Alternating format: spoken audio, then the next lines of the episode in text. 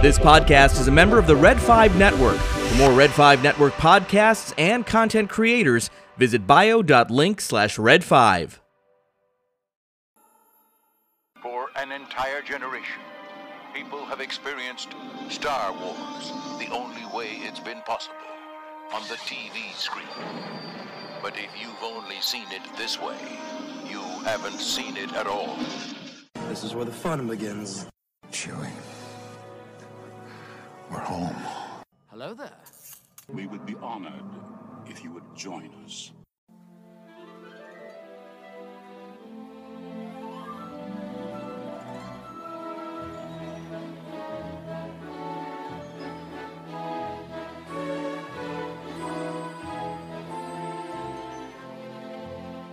Welcome to the Blue Milk Cafe. Grab an empty stool at the counter, order a cup of Jawa juice and a nice slice of Jogan fruit pie, and get ready because we're about to talk all things Star Wars.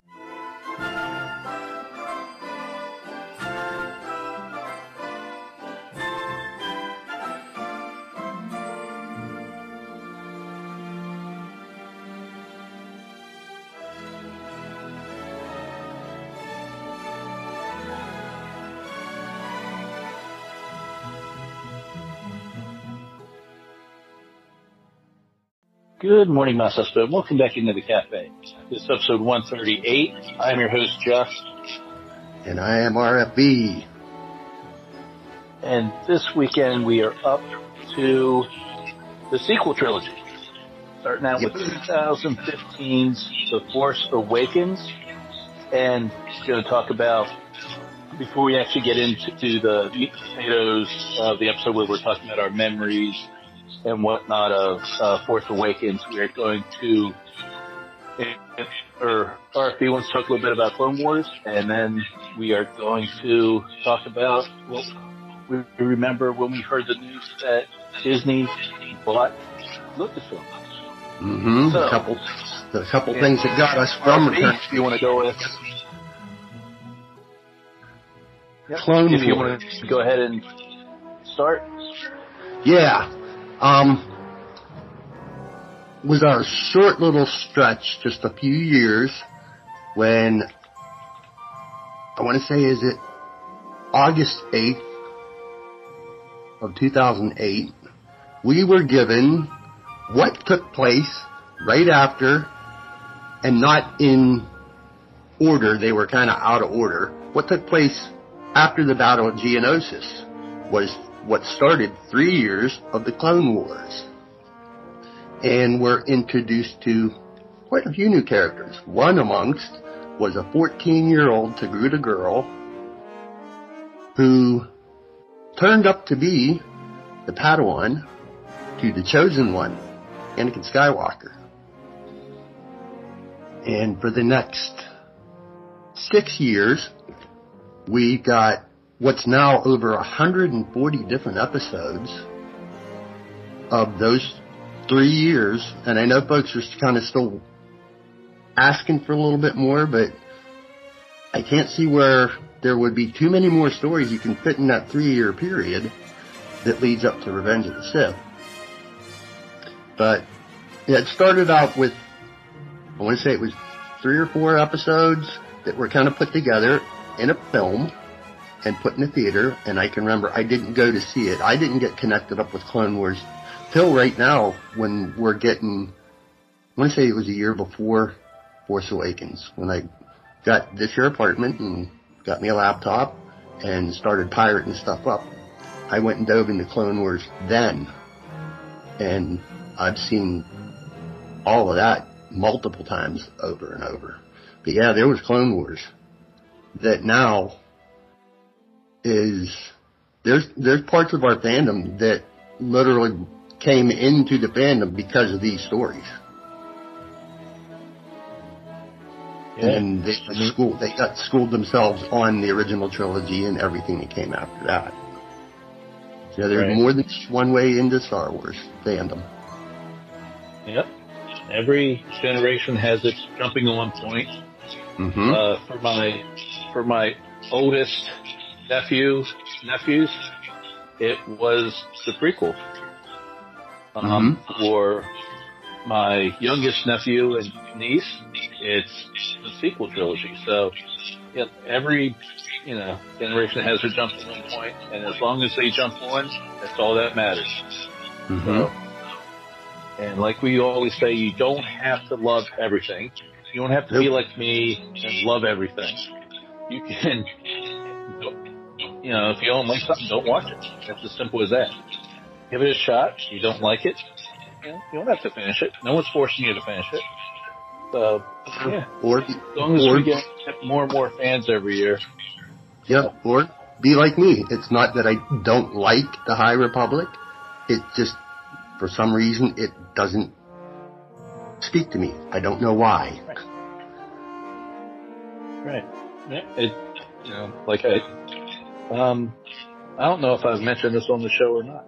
I'm trying to What's think that? back. I probably have, but for me, uh, I, it's not that I don't like Thrawn as a character.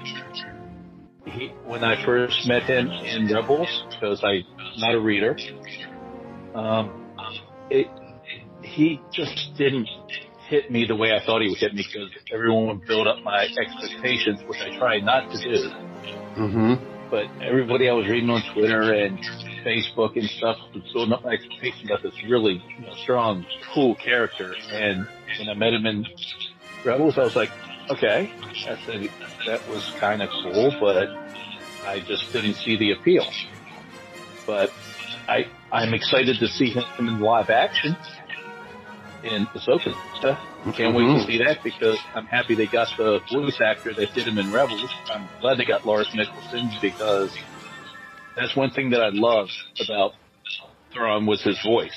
So I can't Yeah, wait now to he's see him in live be- action. Now he's going to not And just be his voice.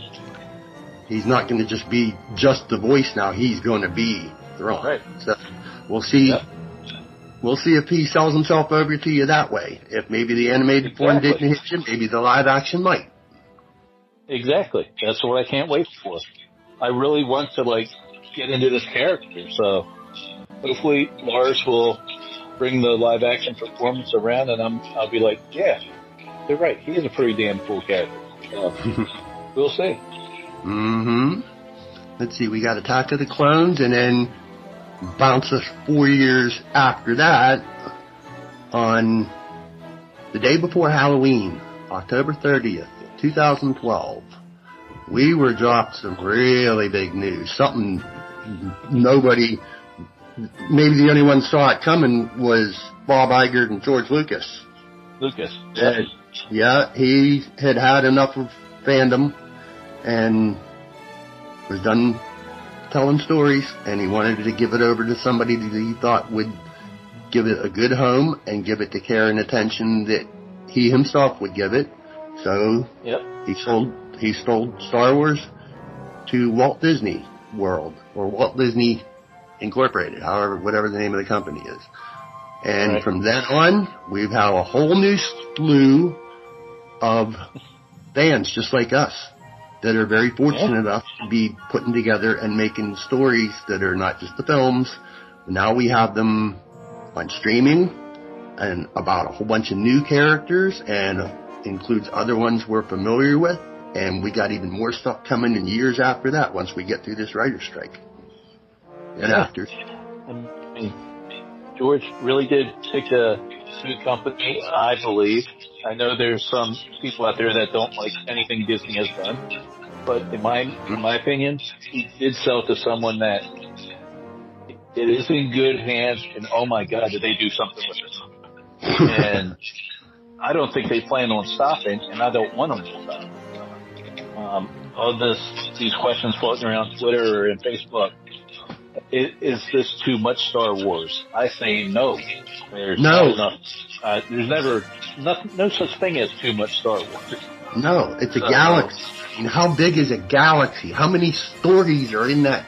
There's a million more characters we could be introduced to in stories from out of nowhere. It could be anything. Right. Yeah, and then It was 12, 13, 14, 15. Four more years, and I can't remember exactly when. I want to say it was right before Thanksgiving is when we got the the, the trailer for The teaser, that first teaser. yeah. Yeah, I feel it was Yeah. in November sometime. And Yeah, it was, and- uh, Yeah, I was gonna say the image that sticks out to me in that trailer was Kylo Ren with the hood on. Looked like he was walking off his ship into the snowy forest of um, Ilum there, and Mhm. lighting his lightsaber up, and that crossblade came out. I think I freaked out never seen a lightsaber like that. No, It wasn't stable; it was crackling. hmm And I was like, this character looks so badass. And I think I used that, that image, that image as like my Twitter heading photo for like, maybe like four or five months after that trailer dropped. but yeah, that was so cool. That's the one that stuck to me the most. I got goose, I still get goosebumps when I go back and watch it on YouTube. So yeah, it, that first trailer was awesome. And of course, we had a trailer that dropped at Celebration with the Chewie We're Home moment. hmm And Oh, I think I freaked out on my couch, just like everyone Yeah. freaked out. That was in that uh, exhibit hall. So I was just like, holy crap. But, That set the yeah. world on fire. I can remember watching that that that live stream on my first iPod Touch. I didn't have my own internet here, so there were different hotspots that I could go out. And I literally for the I want to say it was three days for cele- the first celebration in Anaheim when their very first live stream they ever did. I was sitting in my car with my iPod, and I had to plug it in so it wasn't killing the battery on what is it, a little two or three inch screen, watching every panel that they put up, Yep. soaking up every little bit of information on that. Yeah, and then I was, I was excited to meet the actors that were bringing these new characters to life. hmm Um, I think, t- truthfully, the only actor out of all of them that I actually heard of before was um, Oscar Isaac. So Mhm. He was the only one I really heard of, and I was Mhm. like, okay. I said, I like him. He's cool. And right away, right when I saw him, um, uh, right when I heard that news, I'm like, oh, I said, is he going to be like a quote Han, Sol- Han Solo? You know. hmm But no, he's a he's a badass rebel pilot. That's what he was. so funny Uh, watching, so funny watching him walk out when they introduced him and he was talking about what it felt like for him when he was told he got the part and he said he was grabbing like a shampoo bottle and flying it around like it was an X-wing. Yeah, yeah. That that's one thing I like. The, this this new group of uh, actors and characters.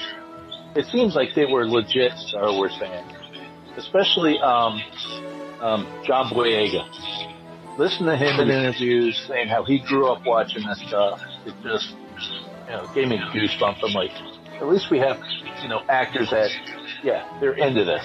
So being that kind of nerd going on set with his 12 inch Han Solo and Hoth gear, asking Harrison if, if he'd sign it. Right. But yeah, it it was amazing to see them all out, and of course, um, Daisy Ridley. I mean, come on, how can anyone not love love her? Um, I've seen her in interviews. She always says the right thing. So Uh, it just, I just can't wait for that new movie with with her in the Jedi Academy. I don't know what it's going to be called, but as of right now, I'm going to refer to it as Jedi, Jedi Academy.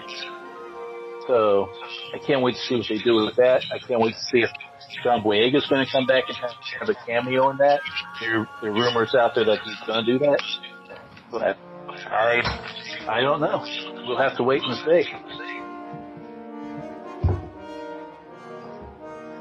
Well, Jeff, I think last week I went first with when I went to see ROTJ. So, when do you remember? What do you remember about going to see in Force Awakens for the very first time? Okay. 2000, December 2015. I first of all, when they announced the release date for these movies, I for one, and I'm an original trilogy fan, I for one was happy with the December releases because to me, Christmas and Star Wars went together because that's when I got all my toys when I was a kid. This Christmas morning. So Christmas and Star Wars for me go together as one. I said, yes, they're coming out in December. Holiday event. I that year I asked my nephews, my two oldest nephews, and their and my niece, their sister, which is younger than both of them, if they wanted to go to see Force Awakens with me because my uncle, when you guys, you know, my uncle used to take me to movies all the time, and I want to start taking you guys. And I think these Star, next three Star Wars movies would be a great opportunity to start doing that. So we all agreed. I think, I think I said last week uh, that um, forget which one it was. Revenge of the Sith. I didn't was the only Star Wars movie I didn't see opening weekend. That wasn't true. Force Awakens, I wasn't able to see opening weekend. We went the following weekend. I think it was the weekend of Christmas. I think. Um, I think it was a Saturday after Christmas or something like that. Um, we went, and it was theater was still kind of crowded, and we get there, and it was only my one nephew and my niece. My oldest nephew didn't go. He was he was at that age where he wanted to go out and hang with his friends. So it was just me, my one nephew, my niece, sat there, watched the movie. We came out, and my nephew proceeded to tell me how much he loved it. And I said, yeah. Said, that was really good. I said, I didn't have, I didn't set myself any expectations. I said, I really enjoyed the movie. There was humor where there was supposed to be humor. And it was, I thought JJ did a really great job. I know a lot of people, when they heard JJ was going to do it, was kind of iffy about it, but I really enjoyed, you know, JJ's take. He did a really good job. Not ma- in my opinion, not many lens flares. That's what a lot of people are worried about. All Mhm. his lens flares. So, but yeah, it was a really good movie. And yes, I did have, I teared up at the Chewie we're home moment. I teared up at the end when I saw Luke and Daisy just standing there holding the lightsaber out to him. And I, it, that just topped it for me was the very end of the movie where we saw Rey and Luke there on the top of Ahch-To and her hold, hand the lightsaber to him. And yes, I know I'm gonna probably get crap for this, but I enjoyed the helicopter shot. I really did. It was something different. All Mm-hmm. the other Star Wars movies ended on that still, you know, shots and then irised out. I really enjoyed the the difference with the helicopter shot. I had no problem with that. So, I, yeah, after I, that's that's the first thing I mentioned to my nephew. I'm like, that's the first time I think they've done that. Usually it's just a still store and then it irises out. But I really like that, you know, helicopter shot. That was cool. But yeah, how about you? What do you remember? Oh, okay. What made this really special for me is over the years, as my girls were growing up, being kind of like their, we'll say, Jedi Master, with them nerding out all different things with me, was this is the first time that they got to go watch a Star Wars with me, or I get to go watch it with them. So Right. right when the all the different TV spots and and trailers and stuff were dropping, there was some kind of thing on the internet. I don't know if it really exists or not now. That I found that I could rip stuff off of YouTube and keep the video files for just me to play back whenever. So I got a hold of every one of those little spots, and by this time, me and second Mrs. were. She went her way, I went my way and that was her choosing, not mine. So then it was just me. So I, every other weekend, I would get my girls would I'd pick them up and, and get to spend a Friday night and a Saturday and a Sunday with them, So that first weekend, they wait, waited and didn't want to go see it with their mom. They waited, wanted to go see it with me so we could see it together. So we'd spend all through from that November till the next, till when it came out, watching all these different spots and things and, and guessing what does this mean? What's this going to be? Because I was already following. This is when making Star Wars started, and this is when Jason was getting his podcast off the ground and getting spoilers and things. So I was following them, and then just like up to now, over that whole year, stuff would get slowed down a bit with him because he got him a hold of much of everything he could. So whenever I went to the theater, anything that I had heard him say was the last thing on my mind. Because then after Okay. I watch it a few times, then I go back and, and would look at everything he found and see how close he got. But yeah, going to see it with them for the first time, and then whenever I could get a hold of a pirated copy of it before DVDs came out, because I was sort of going more digital with everything then. Yeah, and getting to watch that was just the best that I actually had. Yeah, I didn't have, really have too many other nerdy friends. I always had my girls. Yeah, and they just loved everything about it. Yeah. And then we'd pick it apart and, and do different little trivia stuff with each other. And then they were sharing, like I was saying last time, they were sharing and listening to a bunch of my different pods with me, and we listened to different folks' opinions and stuff about it. Yeah, it was one of the best times. Yep. And I remember my nephew too elbowing me when Finn and Rey were making their escape. And they were running towards the quad jumper. hmm And right when the quad quad jumper got blown up, before Rey even said it, he elbowed me in the ribs and went, Millennium Falcon. Uh, the junk will do. Yep. And I was like, yep. And that gave me goosebumps. I think I may even get a little teary eyed just seeing the Falcon. So, but yeah, everybody in this movie I think did a really great job. I mean, I even love, um, Domhnall Gleeson as General Hux. hmm I know a lot of people, they were put off by him from his performance in The Last Jedi. We'll talk about that next week, but I just loved his performance in all three movies. I was kind of sad to see him get shot, but hey, you know, he betrayed him, so what do you think was going to happen?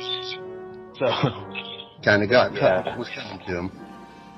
Yeah, but yeah, I really enjoyed his performance. He did a really great job. Like I said before, Daisy, Oscar, and you know John did a really great job too. And oh, that's right, she doesn't get introduced till Last Jedi, so we'll save that for next week. And I said in um, uh, Marie Tran, but she doesn't get introduced till next week, so we'll save her for then. But yeah, mean, and I love BB-8. I didn't think anybody else could steal my heart like R2 did when I was a kid, but BB-8 just, there's something about him that he, he had the sass just like R2 does. hmm I mean, that part where Teedo had him in a net and Rey was freeing him, and after Teedo started walking away, you could tell BB-8 was cursing him out. And she was like, yeah. But yeah, uh, he's just great. I mean, if I could, if I could have, I would have gotten when the Sphero BB-8 droids in this movie came out but they were introduced. I would have been running that all over my house, having my dog chase it. But yeah, just couldn't afford it. So Now I know it would have to be mostly folks of our generation kind of felt like this was just an updated retelling of A New Hope. Yep. And I always, I know that was I- going to come up. yeah, I've always said that history, even in the galaxy far, far away, can repeat itself. Right. But yeah, and mm, I didn't really see it as a new a New Hope 2.0. It was its whole own story told in its whole own way. Yeah. Yeah. And I never subscribed to that either. I didn't even, that didn't even enter my mind when I was first watching it. Next day I went home and listened to a couple different podcasts and they had mentioned that, oh, this is just a New Hope redone. Mm-hmm. And I started thinking about it. I'm like, well, kind of, but not really. Um, you have all new characters, and you can go ahead and go, well, Rey was Luke, and Finn was Or you, you can say what, you know, put the original trilogy characters into these new characters, but that's not who they were. They were their own individual characters. And, um, so yeah, I just don't, yeah, but every Star Wars story does have a hero's journey. And if you think of it that way, then every Star Wars film after New Hope was just a New Hope retold. So every movie, I think, in Star Wars has a hero's journey. Rogue One, we followed Jyn on her, her hero's journey. Mm-hmm. We followed Han in Solo on his hero's journey. Mm-hmm. In the sequels, we were following Rey, Finn, and Poe on their hero's journey. In my opinion, there was three of them in the trilogy that we're following. So, yeah, and to me, there, you can't you can't compare Kylo Ren to Darth Vader. It's not that I, I don't like Kylo Ren. I thought he was awesome. I thought Adam Driver was amazing. Um, but everyone was saying, well, yeah, Kylo was just Darth Vader. No, he wasn't. Kylo was his own. He never, he's not a machine to begin with. He didn't get burned up. So, yeah. But like I said, you can't compare Kylo and Darth Vader. Um, that's just, what do you call it, apples and oranges. Mm-hmm. So, yeah. Did he follow the, That's a thing. similar? Did he follow a similar path to what his grandfather did? Yeah, but in a different way. Right. Right. And and it's just that Luke chose not to fight him. He he thought about the last second he he thought about it. He goes, I can't kill him. He's my nephew. And he didn't, you know, he didn't leave him by a river of lava to burn. Mm-mm. So, but no, that that that incident that we saw in the Last Jedi, yes, that's the thing that sent Kylo over the edge, most likely to the dark side, and kidnapping or taking some of the Jedi there at the Luke's Academy with him. And I I do think that some of those Jedi that he took with him became um, some of them became the Knights of Ren, but I you know yeah he followed this sort of the same path as Darth Vader, but in his own way. There was uh when we got that first little trailer in November, there was another little meltdown that some folks in our fandom had when after Finn ejects himself from that TIE fighter because it's going down and he pops up and some folks had I think it was more racial haters because how could a stormtrooper be black and I always thought Oh yeah, how would you ever know? We've never seen stormtroopers take Their their buckets off. Of course they could be black. And then what do we women.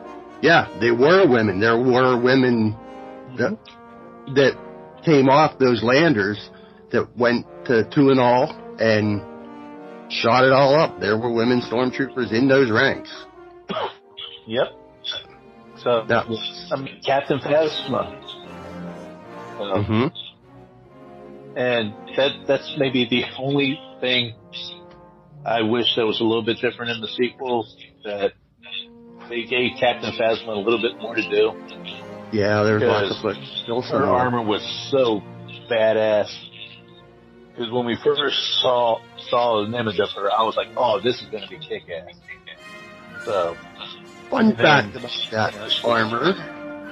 since I know you're not a book reader, do you know what it's chromium is what it is? Do you know where she got it? Because it is told and it's told No. in a story. No, I do not. That comes from the Delilah Dawson novel Phasma, which takes Okay. ten, 10 years before The Force Awakens. Where she's from, um, Brendol Hux is the one that brought her into the First Order. She's from Oh, okay. a planet. She's from a planet that, if you're looking at the, the galaxy map, and I dig into mine every now and again pretty regularly. If you're looking into the galaxy map from the core worlds, and you kind of go galactic northwest-ish, sort of, a planet called Parnassos in the outer rim, pretty close to Wild or the unknown regions. Um, Brendol Hux was on one of Palpatine's yachts, and the hull of that ship was made of chromium. And for some reason, he was near Parnassos, and the planet had an out-of-date defense system that shot the shuttle down, and they crashed on Parnassos, and ended up coming across this young brother and sister, which was Phasma, and goes through the story that when she goes back to the First Order, she goes back wearing some ill-fitted white regular First Order trooper armor, and then she takes a, a TIE fighter and goes back to Parnassos to where Brendol's ship was crashed and strips off quite a few plates from the hull and takes it to a factory that was abandoned on Parnassos and made her own armor. So even though she goes by like the title of captain, she's actually more in the first order like a high ranking general. Hmm. Out of the, the trio that was Kylo Ren and Armitage Hux. yeah, she's the third of that trio. That is cool. that- yeah, it is. I just had that story a couple weeks back that kept me much company on my Monday workday because I didn't have enough pods to fill out a workday. And probably my ninth or tenth time listening to that story. It's a good, fun story. I might have to give that a listen Mm-hmm. because yeah, if I'm I'm sitting here saying I wish I wish we had more Phasma in the sequel trilogy, and here I go and go listen to that. So, It's a fun story. Turns out that she ends up being one of the ones that takes Brendol Hux out. okay.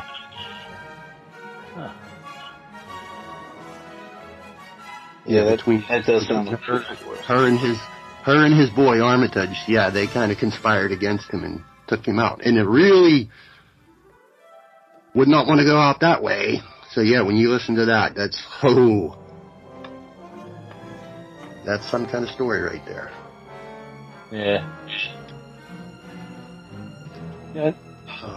Yeah, regardless of, you know, what people think of The Force Awakens and the sequel trilogy al- altogether, I said that at the beginning, if you don't like something, you don't have to go back and watch it again if you don't want to. But just let us fans that actually do enjoy the movies, you know, let us enjoy them.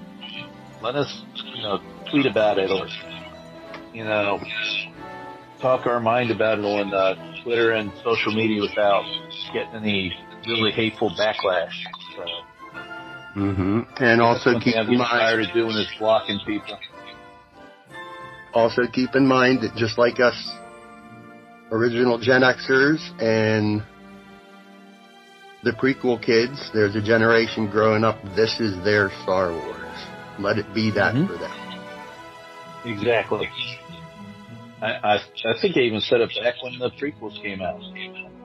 Because, like I said, those were my that's my older nieces and nephews. That's their Star Wars. That's where they came in. So let them enjoy that. So, and. I've actually had some prequel era fans tell me that yeah, we, we don't watch the original trilogy much because we think it's boring. See, there, their opinions on our Star Wars hmm isn't what we hoped it would be. They some of them think it's boring, you know. But hey, that's fine. Let them, you know, that's their opinion. Just don't, you know, attack them for saying that. I've seen Gen Xers attack some prequel era fans about saying stuff like that. So it's kind of when you go on social media, you have to one have thick skin. You have to learn what to like what you want to react to. Which I react to none of the hate or negativity. I just keep scrolling by it.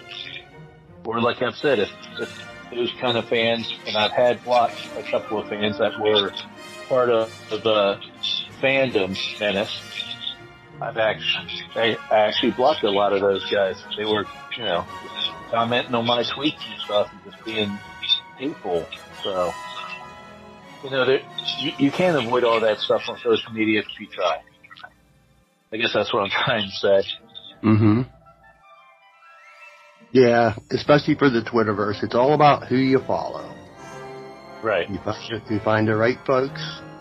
If you line up with them and they line up with you, yeah, your timeline will look be a lot more fun. Yeah.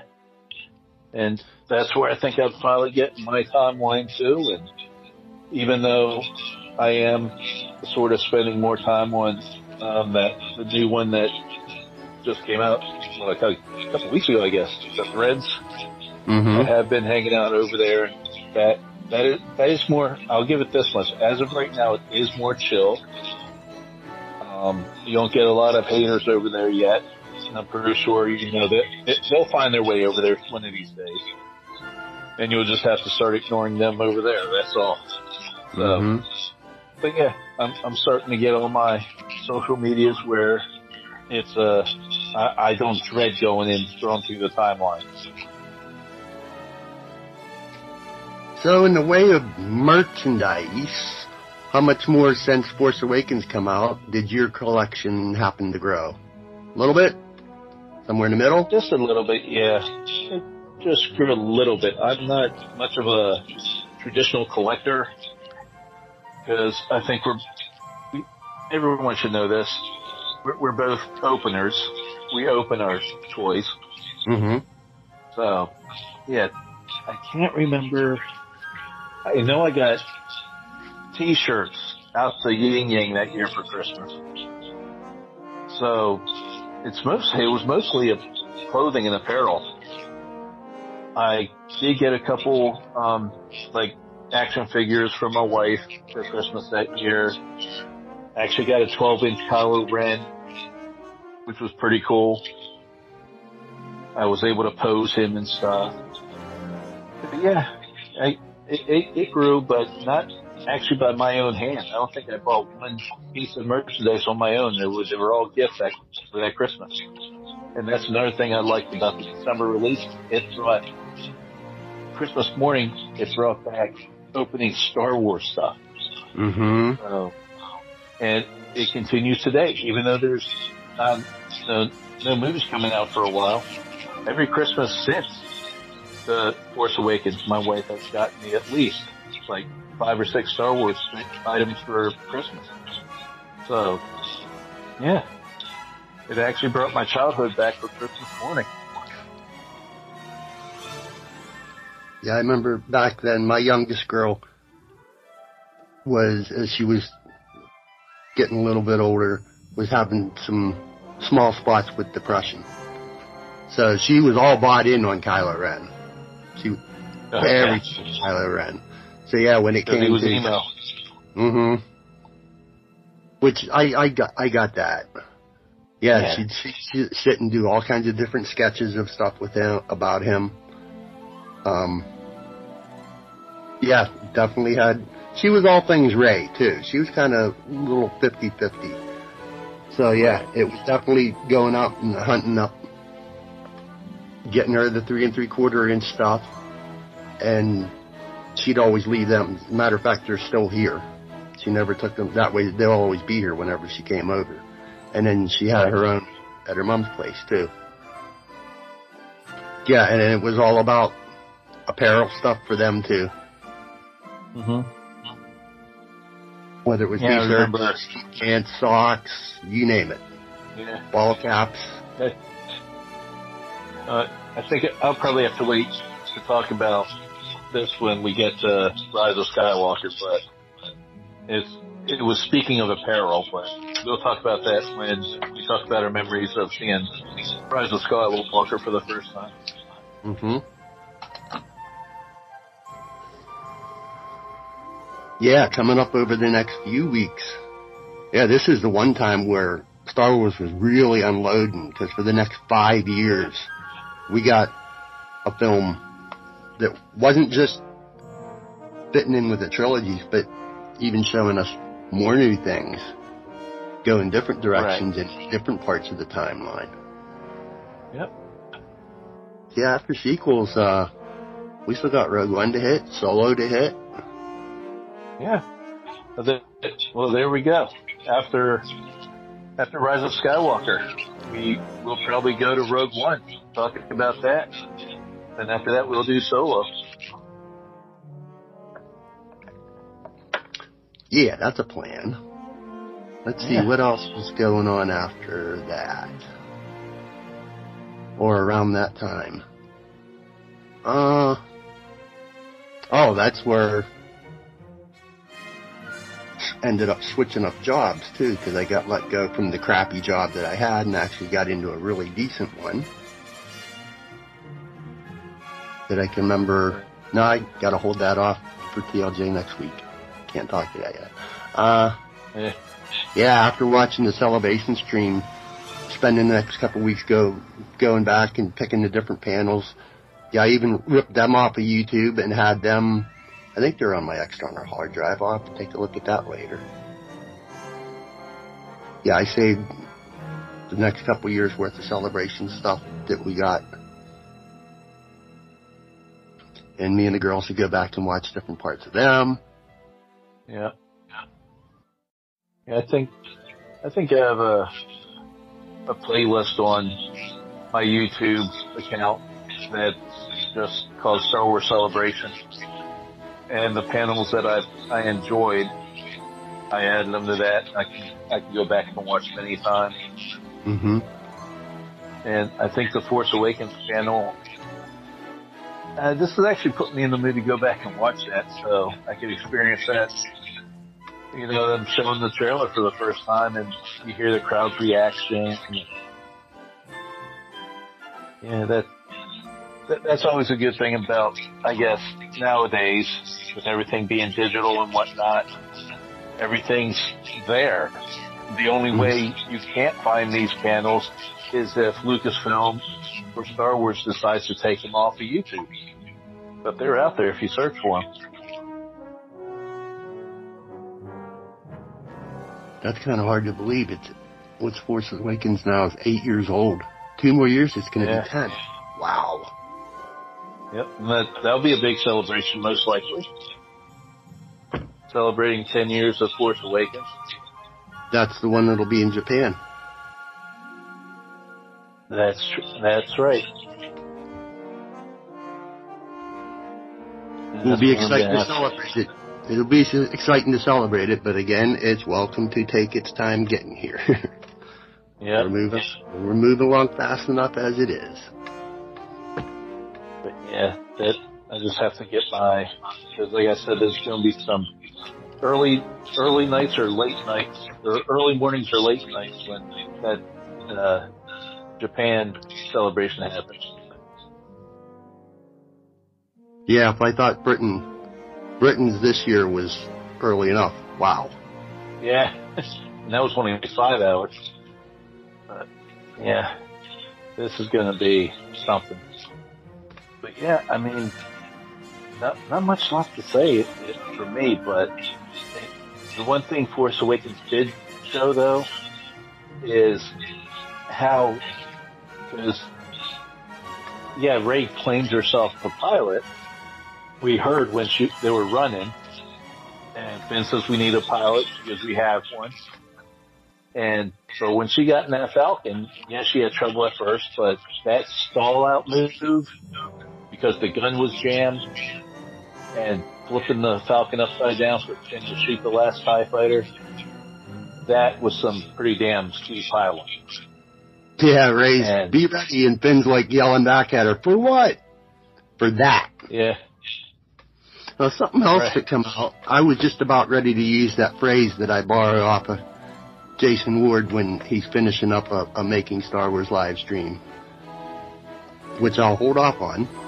Um, something else that we got, a couple other things that we got at this time were leading up to the film was Lucasfilm Publishing called it The Journey to. And Oh, a couple of new things were, um, there was a, a book that had three short stories in it, and each story, one was about Rey, one was about Finn, one was about Poe. Um, the reason that Rey was such a good pilot is because among some of the stuff that she'd scavenged up, it's not an audiobook form. I did have it. Found some way of swiping it off a Kindle, and I think I read it twice. I have to go look it back up, and, and I'll look in my books folder and see if it's still in there. Is some of the stuff that she was scavenging up. There was like a, a smaller flight simulator that she used to play around with. That's how she got to be the good pilot that she was. And Okay. I can't quite remember the the Poe story, but the Finn one was one of the first times he ever only went into any kind of combat situation twice that I remember, and the Tuanul village was the second time, which is when he decided he was done. Right. Yeah, went through some of his training, and I can't remember his PKID, but the one friend of his that gets killed on Jakku is in that story. Okay, yeah. His name's he, he, they give themselves nicknames, and his was Slip. Um, Okay. Some of Finn's training was also with hand-to-hand weapons, like swords and whatnot. So yeah, he's very, very proficient. He was pretty fortunate to stand up to Kylo Ren for as long as he did. Yeah, there Right. was that, and then the other thing we got was the first of three stories that leads up to the Battle of Jakku, and introduces us to some new characters that we we get to see the grown-up version of on that are in the Resistance on the car with Snap Wexley. We get introduced to his mother, Norra, who's a great, fantastic character. She was a Y-wing pilot at the Battle of Endor.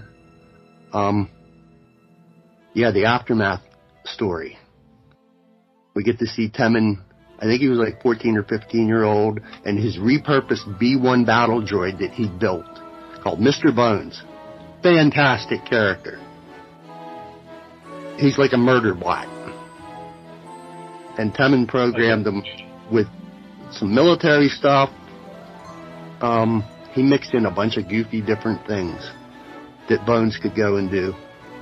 Even some ballet kind of, he, he would do these goofy different moves through the story when he was taking out, uh, different enemies that were giving Temmin, Temmin a hard time. So yeah, if, and I know folks at the time said that Chuck Wendig's writing was in some kind of, was written in some kind of way that Star Wars stories have never been told that just, there was a big meltdown that folks were going to Am- Amazon and, and giving one star ratings and stuff like that. I never had one issue with, I just took that story as it was told to me. Right. And yeah, that, we got that. That was a, a fantastic story. Cause I wonder and looking at, seeing the Inflictor was the Star Destroyer that, um, Rey was scavenging in. That was one more story that came out at that time was Lost Stars, which most folks really hold that story. That's the one that Claudia Gray wrote about, um, Ciena Ree and Thane Kyrell were two young kids on another new planet, Jelucan, that's not too, too far from Parnassos, up in the northern part of the galaxy. We get their story that they grow up, they get to meet um, Grand Moff Tarkin when the Empire's first coming to Jelucan and putting down roots. And then they both decide to enlist in the Empire and they graduate from the academy on Coruscant. Okay. And then Thane gets separated from Ciena. She gets posted on Darth Vader's Star Destroyer, the Devastator, and Thane gets posted on the Death Star as a TIE fighter pilot. Huh. Neat little points in the story. He's he's among some of the crew that gets sent to Dantooine after Leia straight up lies to Tarkin about where the rebel base is. Yeah, Thane's in that part of the story. And then he gets to see some of the things that the Empire was doing. Then he makes his mind to, to makes up his mind to, he's leaving. So he spends about a year away, ends up crossing paths with Wedge Antilles, and becomes part of the Rebel Alliance. Yeah, that story is a fantastic story, and it ends right at the Battle of Jakku. So the, there's a bunch of different points that that battle's told in. It's not just the, the battlefront. It's in Aftermath, it's in Lost Stars, and it, I go back and revisit some of those every now and again because they're just great stories, in my Right. opinion. Now, actually, before we wind this all up, I just remembered there is one more thing about Force Awakens that it was a hot topic when the movie came out. Everybody had their different opinions about this. And it is, did BB-8 give uh, Finn a thumbs up or the finger? Um, when I first heard that, I was I like, "Are you kidding me?" He gave him a thumbs up. But In now, way, as I'm, every time I watch it, I'm like, "Well, did he actually give him the finger?" But yeah. So actually, what do you think? Was it a thumbs I up or was it the finger? I could see that now that you that hadn't crossed my mind before because when I first saw it, I always thought it was good job, buddy, thumbs up. Yep. But now that you mentioned that, yeah, with the whole little going on and, and a little bit of tension between them two before that, yeah, that could be taken either way, I suppose. Right. And just how quickly he like retracted it right before Rey came back up out of the the pit there where she was fixing the the gas leak. Mm-hmm. But yeah, I just I, I like I said, it never crossed my mind. So after I heard it on podcast, I was reading on Twitter, I'm like, oh my god, that could actually be true. If you know, it could have been the finger, but I, I, like to think of, of it as he was just giving him a thumbs up back and saying good job. But you know, that's just one of those things that might be one of those Star Wars topics that's debated for years. That's also the first time I got a weird little one that's weird little quirk with me that, um, and I still hear it and I'm yelling back at people talking to me from the past. That happens more often. Was the first time when that, in that same discussion that put Rey down in that pit that to go and undo that is when Finn said that the stormtroopers masks filter out they don't filter out toxins. I'm thinking a mask covers a part of your face. A helmet covers your whole head. And yeah, even recently I'm hearing other folks go back and saying, referring to a helmet as a mask. I'm like, it's not a mask, it's a helmet. They're two very different things. Yeah. Just a weird little quirky thing with me. That's it. Yeah. Yeah, aside from that, the the Jason Ward thing I borrow is think we did it, Jeff. Yep. Now, I know you you mentioned it last week after we hit the stop button that Mhm. you had forgotten to give a podcast recommendation. So Ah. don't want to forget that this week. So do you have recommendations for anyone this week? let me see, because I don't have my iPod sitting right next to me just now. Who can I pick? Huh. Oh, I'll pick some of our, um, some boys our generation that do, they do their shows with live chats. Usually way too late for me because they're way over on the left coast. So it turns out to be about 11 o'clock our time. Right. And that would be Marco, who is Darth Moocher, Chris Franz, and Scott Solo. And that would be the Sarlacc Digest. Three fellas that are our generation, that know their Star Wars very well, or just know Star Wars very well. They're, they can get into some really deep deep stuff. And they look at it in a really smart way too. Whether it's films or right now they're just getting ready, getting set for Ahsoka, they're diving into Rebels. Shoulder Okay. deep. Because they want to get set for what's coming with Ahsoka and Ezra. And Sabine. So yeah, they're, if you're looking for some listening, it's some good stuff with some folks that get deep into stuff, yes, Sarlacc Digest is it. Yeah. Well, I will. I'm, I'm going to give a suggestion out this week. It's uh, one of our fellow Red Five Network podcasts, Mhm. and he is the founder of the Red Five Network. And it, it's not just Star Wars. They talk about all things pop culture. hmm It's the Scarif, Scarif podcast with Ro. Go, go check it out. He always has a great topic every week. Yes, they do talk about Star Wars, but like I said, they cover all pop culture if you're into that kind of stuff. So Did you do listen? He always has thought-provoking topics that make a good discussion. So Did you do this week's them a listen episode? as well? Did you do this week's episode of Scarif? Not yet. Still my Ooh. Do you know what the topic is? I didn't even look ahead. No, I just hit download. The original Planet of the Apes. Yeah, oh, they- okay. That's why. That's why he asked the Planet of the Apes question. Okay, hmm and Oh, it got that's good. the only one I've ever seen. The only one I've ever seen is the original, The first where one. a Statue of Liberty at the end. So Yeah, that's, they pretty much just stuck to the first one. Um, oh really? I- yeah, I don't think he favors the newer ones very, I like both. Yeah, and I'm just now sitting on 11 and kind of arguing with myself. We're getting into afternoon now, but whether I should roll them over into tomorrow because now I really want to sit down and watch Planet of the Apes again. I've got it on my hard drive. I've got them all. It's been quite a while. And damn it, I should have sent him a voicemail because he brought up something. Not really a spoiler. Was he can remember after seeing that because I did the same thing too, and I'm like I should send them this, but I didn't, and now I'm kicking myself.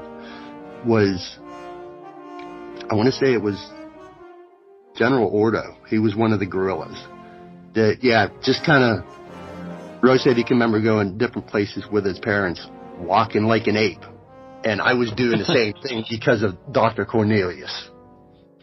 Yeah. And Yeah, that's Well- that's what we had before Star Wars.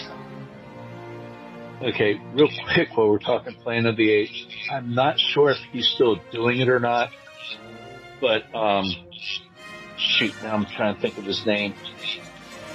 He's a comedian, but he started his own YouTube channel, and it was called Hanging with Dr. Z. And basically, what he Dana Gould, there you go. His name's Dana Gould. Okay. He he dresses up like Dr. Zaius, and it's like a talk show format. It's the videos are usually under ten minutes long, but he, he has a different guest every show, like a star every show. And he sits there and talks to him, asks some ridiculous questions, and it's just funny. So if you're ever on YouTube, I think there's two seasons of Hanging with Dr. Z. It's a real quick watch. Like I said, they're under 10 minutes long. And I'm really hoping he, he has a third season in them because I really enjoyed them and thought they were fun. So try to seek that out if you want. Yeah, I will take a look at that. But yeah, it's it, it is kind of funny. I think I think he even had one episode of Hanging with Doctor Z where he interviewed himself. The guest was Dana Gould, so he's actually talking to himself. So it, it was pretty fun. Alrighty. But yeah, if that's if that's all we got this week, I think we're almost there. Yep. To the finish line. Okay, so that was our episode for this week on The Force Awakens. And of course, next week it's going to be The Last Jedi. And then after that, Rise of Skywalker. So come back next week when we talk about The Last Jedi. In some fans' opinion, best Star Wars movie ever. In some fans' opinion, the worst Star, Star Wars movie ever. So come back next week and hear our memories about seeing that one for the first time and our thoughts on the, is it a good movie or a bad movie? So, do you have anything else left there to add, RFB? No, sir. We went and done it. Okay. Yep. And as always, until next time. I have spoken. Give the evacuation code signal.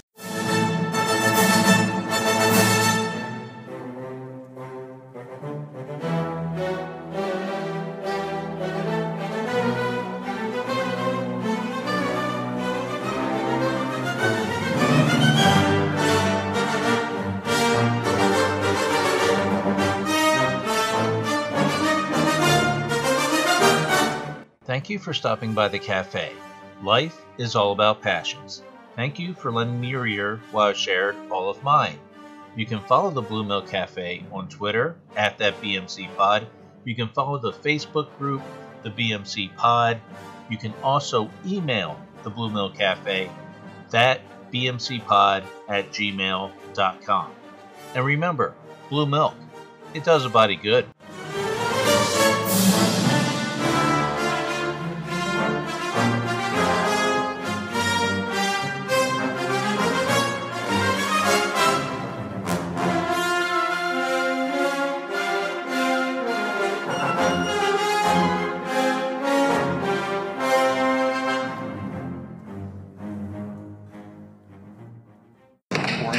Anyway.